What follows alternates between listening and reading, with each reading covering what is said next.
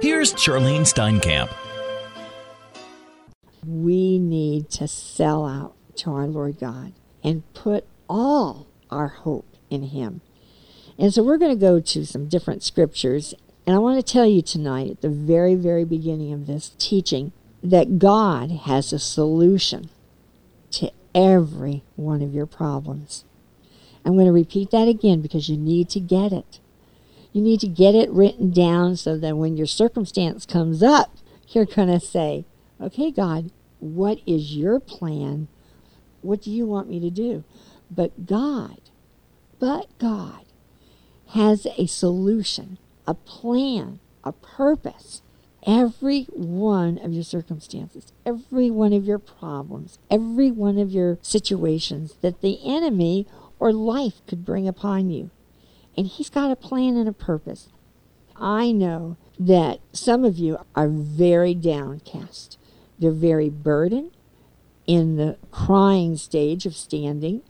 They're in the wounded heart, broken heart. They feel like their heart is bleeding to death. They feel that their heart is so hurt and hurting so bad that it's never going to heal from the pain that they have been hurt with with the words that has been said to them with the things that their spouses have done and i want to tell you that we need to turn to psalm 42 to start our teaching tonight i want to also tell you while you're turning to psalm 42 that god's grace is sufficient for every need God's grace is sufficient. He is right there with you, and He says, I am going to help you. I'm going to walk you through this. And we've got to come to the point that we know that we know who our Lord God is. And I'm going to start with verse 5. Why are you downcast, O my soul? Psalm 42, verse 5. Why are you downcast, O my soul? Why so disturbed within me? Put your hope in God. Put your hope in God. That is the title of what I want to teach tonight. Put your hope in one person God. He will never fail you. If we totally put all our hope in Him, you will not be wounded or in despair because He will not fail you. He is the God of the universe. He's the one that created the sky. He's the one that's keeping the sky up in the sky. He's the one that's keeping the water from not coming in the ocean to flood Florida. He is the one that opens and turns the lights on with the moon every night and gets the sunrise in the morning. Put your hope in God who created all of us. He is in control. For I will yet praise him, my Savior and my God. And that's what I want you to do. I want you tonight to know that if you're depressed, I want you to admit it. If you're discouraged or defeated or in despair, I want you to admit it to your Lord because He knows already. You just don't think that He knows. But He knows everything. He knows what you're thinking every day, every moment.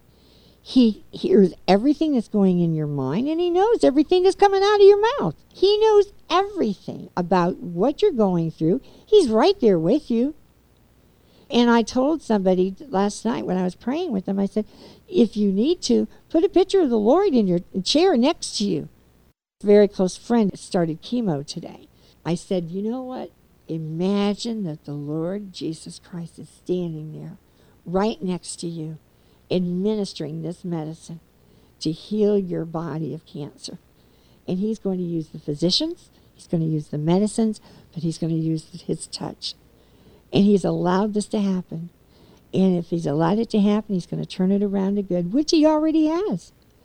I'm telling you that even in the midst of breast cancer, God can turn it around to good. He can do things that no one else can.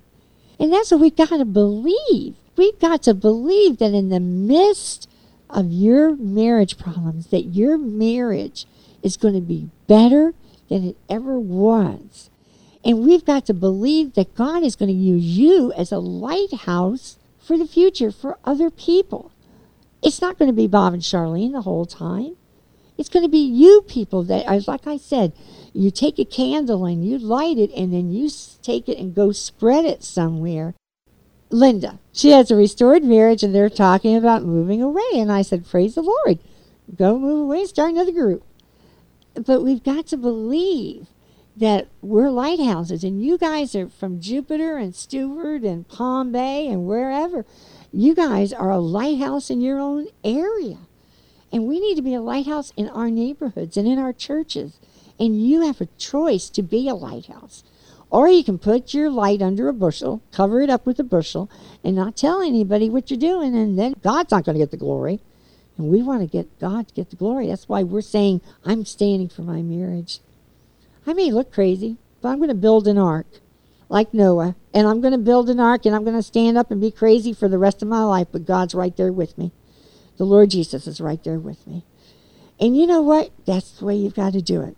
God knows your pain, He knows your hurts, and regardless of your circumstances, of your financial needs, your physical needs, your emotional needs, your soul needs to be healed. Your body, soul, and spirit. And your mind and emotions need to be healed. And you need to say, Lord, I want you to touch me from the top of my head to the bottom of my toes and change me and make me into the woman or the man that I need to be for my spouse and for my children. And I need to be the Christ like example wherever I may be, wherever I may go while I'm standing. Because you're representing a king. You're representing the Lord Jesus Christ.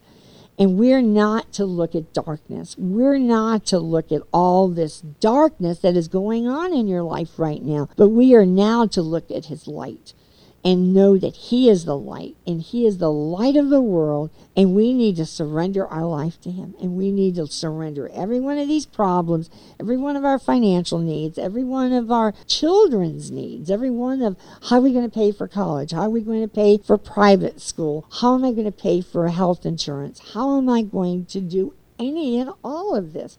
How am I going to be a mom and a dad and a dad and a mom when it takes two people to raise a family? How am I going to do it by myself? The Lord's going to be with you. He said He will be there for the fatherless. He will help you, people. And we've got to come to know that He says He will never leave you. He will never reject you. He will never abandon you. He will never wound you as your spouse has done. And I want to tell you, He's an awesome, awesome God and spouse and protector and refuge during this period of time. And we've got to know Him that way. We need to seek God's will in our life every day.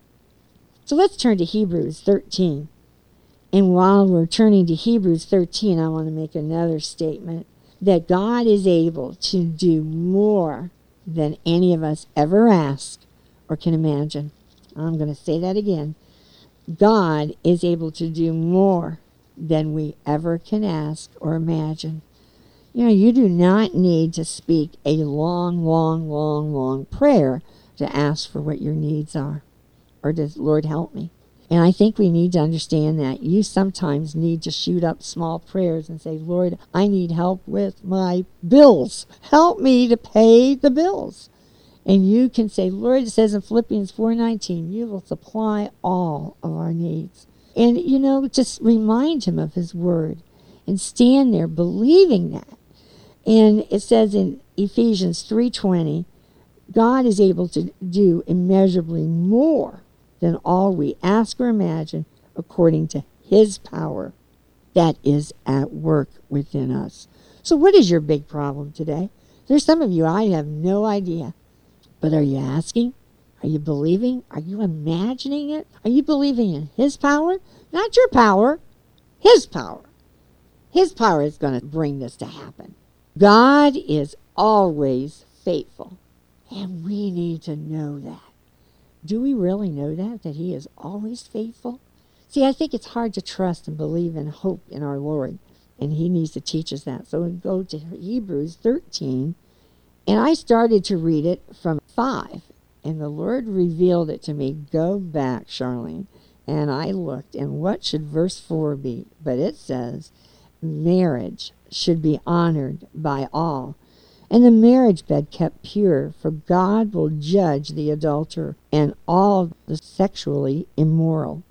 Keep your lives free from the love of money and be content with what you have, because God has said, Never will I leave you, never will I forsake you. So, with confidence, there's a secret word, underline it or circle it. We need to have confidence in our Lord God. The Lord is my helper. I will not be afraid. What can man do to me? And man, when I read that, I thought, man, that's awesome. And the reason that I brought up verse 4 is that because so many of you know people that are living sexually immoral lives, not your spouse. So many of us know family, friends, co workers at work, and many other situations that are living sexually immoral lives. They're living together. May I be blunt? And you know what? We just sort of blink at it and we can't say anything because who are we, you know? But you know what? That's a beautiful scripture you could use. If you want to go to that person, or if that person should ever say, Guess what? Jim and I are going to move in together. And you cannot say, Oh, great, that is so neat. You know, you need to stand up for what Jesus says and what God says and say, wait a second, honey, do you know what you're doing? You know what? Not enough of the world and enough of the people in this entire world have made enough messes of our lives. We all have made messes of our lives. But can we take our wisdom and our mistakes and say, please don't do what I've done? Should we not teach our children, our grandchildren, and say, do not steal? If you steal something, you're going to get caught sooner or later. I tell my children when they were growing up, you can lie to me, but I can guarantee you God will reveal the truth to me sooner than you can imagine. And I told my husband that. And I knew things that he couldn't imagine. God kept telling me and showing me things that He never even knew I knew. But I'm telling you, when you sell out to your Lord and you say, I want to be Christ like, I want to have the Christ likeness, I want to live that righteousness of life. You know what? When we make mistakes, then please share your mistakes with other people as a testimony of what the Lord has taken away and forgiven us of. But we can share we can share and say, don't go down that road because your car is going to get stuck in the mud. You're going to go down into a pit. And we are just blinking this the church and, and we Christians. And I believe I, I have it in my family. I have it in my family and I have wept with the couple. And I have gone to him and I've talked to him.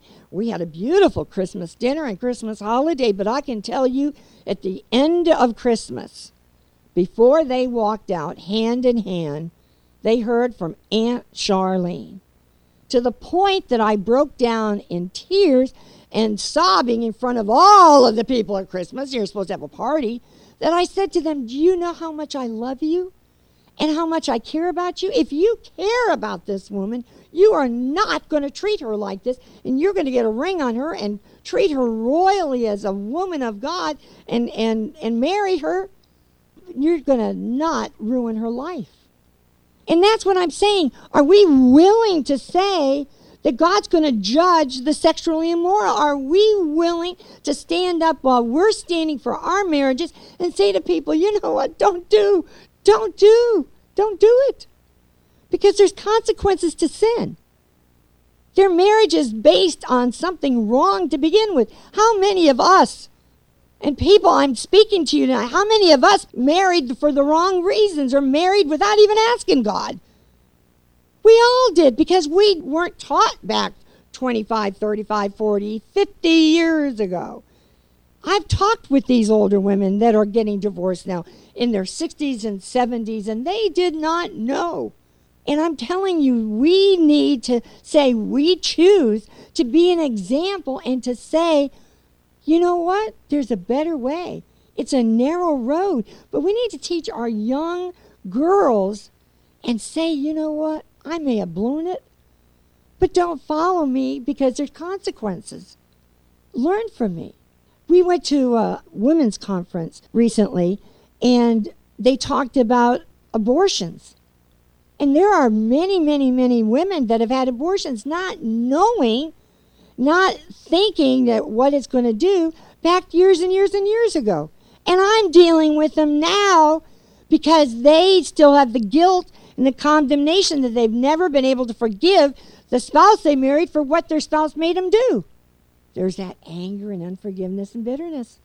And I'm telling you that there are solutions by the Lord's book. If we will take and just take, go in the book and read the book, God will tell us. And I'm saying, do you just wink at sin and just say, well, that's not my problem. It's not me. It's not my immediate family. So I'm not going to worry about it. No, because if I didn't say something to my nephew, he's going to think Aunt Charlyne didn't say anything. Hot dog, I got away from her. And you know what that means? She really, she teaches one thing, but she's not going to say anything to me because it's a difficult conversation. Now, months later, I have my children who have heard me talk much about it in our home go to him and say, make it right, make it right. If not, break it off. It's not me doing it, it's God doing it to my children. They're standing up and saying, you know what, we care about her. And you're really using her, saying marriage is sacred. And that's what we need to say and pray for our spouses. And your children need to know why you're standing is because marriage is holy and sacred and it's a covenant. And that's why that you're passing this on down to another generation. And we've got to get excited about it and become bold and speak what is right and what is wrong. And I'll tell you, if you do it in love and not condemnation, they will know it's from your heart that you're not criticizing, judging, but you're doing it for them, that you don't want them to get hurt. And I said, You're never going to get a marriage built on the solid rock of Jesus Christ by living with her first. And I try to teach him. You've got to teach. You've got to be willing to be used by the Lord. Psalm 33. Let's go there. But the eyes of the Lord are on those who fear him, on those whose hope is in his unfailing love to deliver them from death and keep them alive in fan them. But the eyes are on the Lord who fear him. You know, I cannot tell you more than one scripture to pray is pray any scriptures about the Lord putting a fear of God, a reverential fear of God in your spouse because they need to fear God. Because when they meet their maker, they're going to say, Why didn't you ever tell me? You need to know that we all need to fear God. I need to fear God. You need to fear God. But our spouses need to fear God. But the eyes of the Lord are on those who fear him and on those who hope in his unfailing love to deliver them from death and keep them alive in famine. Verse 20 We wait and hope for the Lord. He is our help and our shield. In him our hearts rejoice, for we trust in his holy name. Praise the Lord. God has a plan for you, your children, and your loved ones, and for your spouse. Go to Jeremiah 29, and I must use the scripture tonight because it's so appropriate. Jeremiah 29 11. For I know the plans I have for you, declares the Lord plans to prosper you and not to harm you, plans to give you a hope and a future. Then you will call upon me and come and pray to me, and I will listen to you. You will seek me and find me when you seek me with all your heart. For I know the plans I have for you plans to give you a hope and a future. A hope. You need to have hope. And this is what we're saying tonight. Put your hope in your Lord Jesus Christ. He's saying, Call to me. I'm going to prosper you. I'm going to have a plan and a purpose for you, for your future.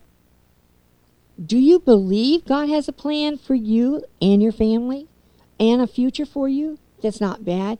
We need to believe that and we need to call to Him and go and just dissect that scripture to get to the point that you believe, that you believe, that you believe that God is going to turn this around to good. You know, we have many, many, many restored marriages in this room. Many. We had three people last week that just came to visit that have restored marriages with their spouses home. They're rebuilding their home on the solid rock of Jesus Christ. There are two in this room, three again tonight. Praise the Lord. There's actually four tonight that have spouses home. Four tonight that have spouses home that are rebuilding their marriage on the solid rock of Jesus Christ. Now, I'm telling you, that is awesome. Every week, we've got three or four that are coming to continue to grow in the Lord and pray for their salvation of their spouse because they need their spouse to recommit their life to the Lord and they need to rebuild and work on all the little different areas. And putting the Lord first is number one.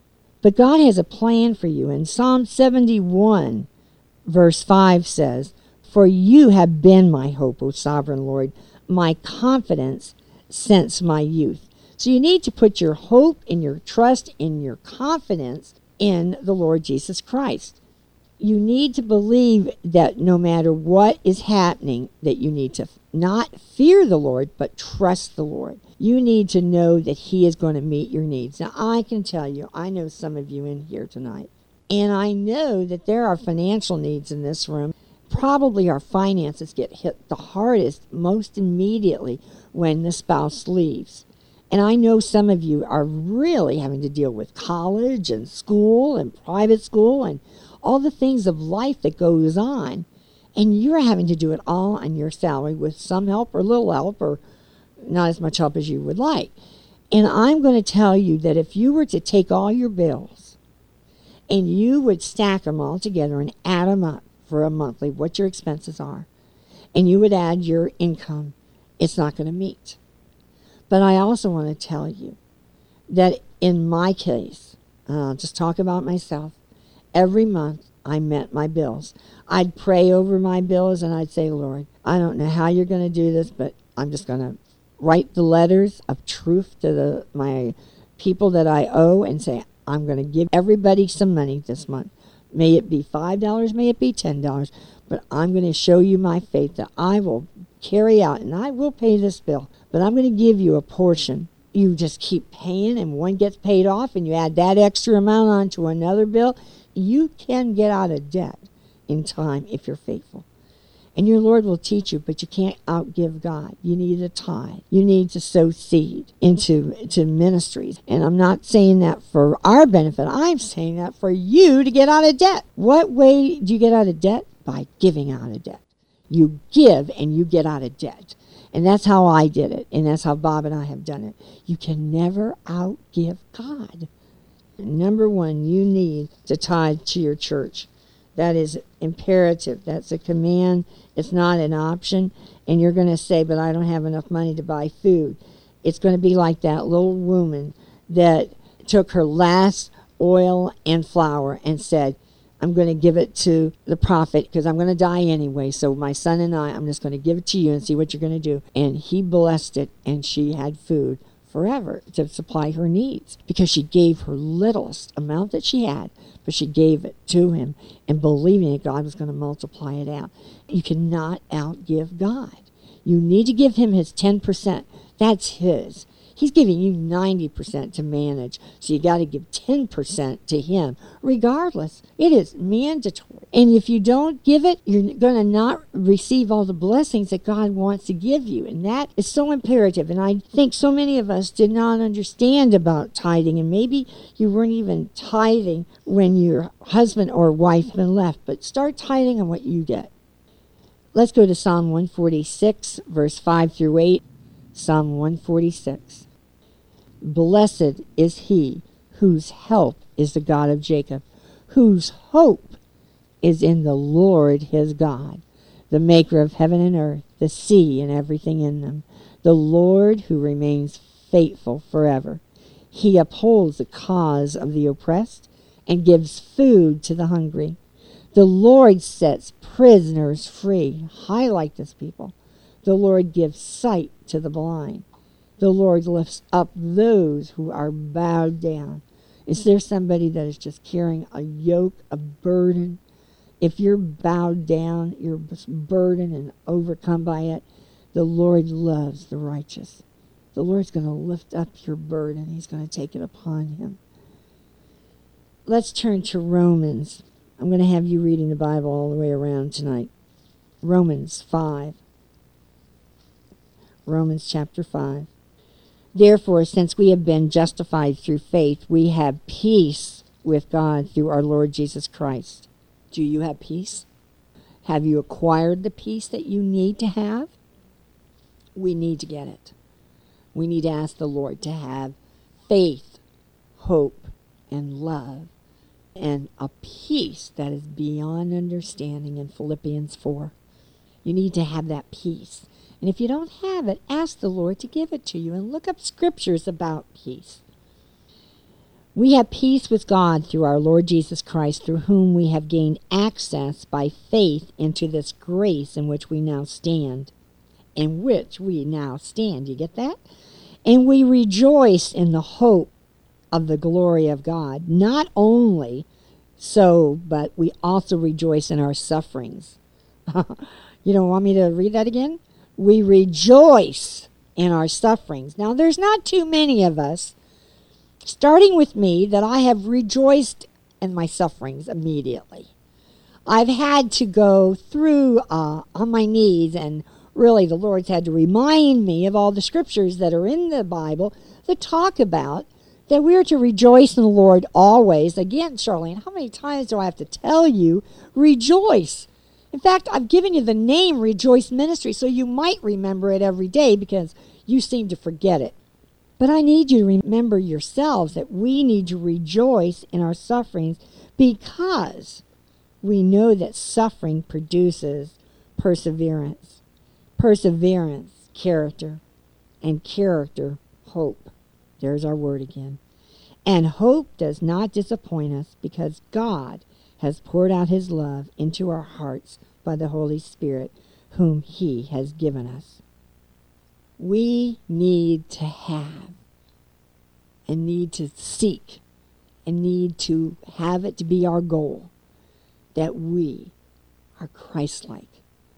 Each and every day, more like Jesus, more righteous, and more like the Lord every day You've been listening to Charlyne Steinkamp. You can write the Steinkamps at P.O. Box 10548, Pompano Beach, Florida 33061. The Steinkamps also invite you to visit their website at rejoiceministries.org.